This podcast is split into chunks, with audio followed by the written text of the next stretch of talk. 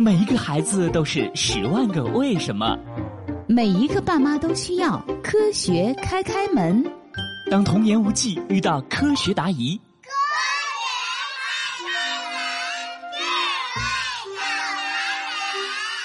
学开开心心开门喽！今天的科学故事是：昆虫为什么不能长得和人一样大？哇，西西，快看！我抓了一只和你的脸一样大的蝴蝶。啊，好可怕！不要靠近我！别怕了，你看它是不是很好看？这是我专门送给你的礼物。那好吧，谢谢你。我们一起把它拿去放生吧。好吧，听你的。哎，我先拍个照。不对啊，这个蝴蝶没有我的脸大。哦，不对，我的脸比蝴蝶大。哎呦，不对不对，蝴蝶当然不可能比你的脸大了，欣欣。为什么不可以？世界上一定有比我脸还大的蝴蝶。嗯，现在可能还真没有。我不信，世界上最大的昆虫总有比我的脸大的吧？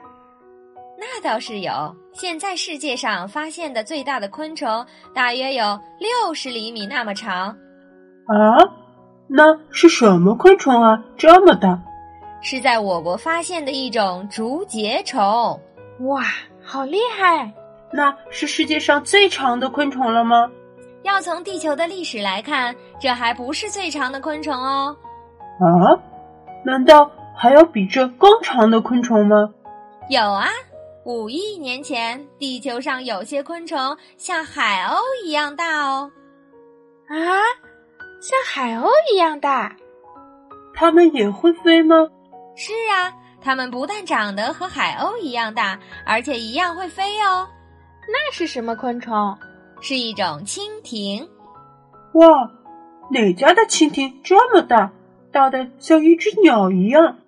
不仅蜻蜓那么大。地上的一些节肢动物也有那么大哦，啊，地上也有。那时候有一些马路也很长，可以长到两米。马路是我们每天上学都要走的那个马路吗？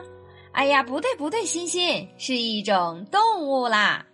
那它是不是那种有很多脚、长得像香烟的昆虫呀？好可怕！两米的马路。那不是比蛇还要长了吗？马路的确有好多脚，所以也叫千足虫。它们长得很像雪茄烟，但是马路不是昆虫哦。啊，马路不是虫子？对，马路是一种节肢动物，但是节肢动物里面不只有昆虫哦。昆虫是那些有六条腿的虫子。啊，所以。马路因为腿太多了，不能算昆虫了。对的，可是为什么五亿年前的蜻蜓和马路可以长到那么大，现在的虫子都这么小呢？这真是一个好问题。许多科学家认为，那时候的昆虫能长那么大，主要是因为五亿年前我们的地球和现在很不一样呢。哪里不一样呢？那时候的地球啊，空气里的氧气含量比较多。氧气多了又怎样？我知道，每天都吸氧气的话，昆虫会觉得自己轻飘飘的，然后就像皮球一样胀大喽。哈哈，开开，你的脑洞真的挺大的。其实呢，昆虫和我们的呼吸方式不一样，它们呀没有肺，不是靠肺进行呼吸的。那它们靠什么呼吸呢？它们全身有一些和身体表面连通的管道，所以它们不需要努力呼吸就能获得空气里的氧气，然后排出二氧化碳。哇，好聪明的设计啊！那昆虫不就像一个海绵一样了吗？可以这么比喻吧。如果我们把昆虫比作一块海绵，氧气比成水，那你们想一想啊。如果一个海绵很大很大，海绵的中央能不能马上吸满水呢？那要看是多大一碗水了吧？如果是游泳池的话，应该很快就能吸饱水。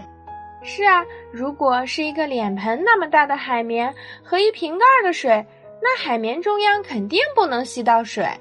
是这样的，所以呢，想要让海绵中央也能有水分的话，就一定要在一个充满水分的环境里。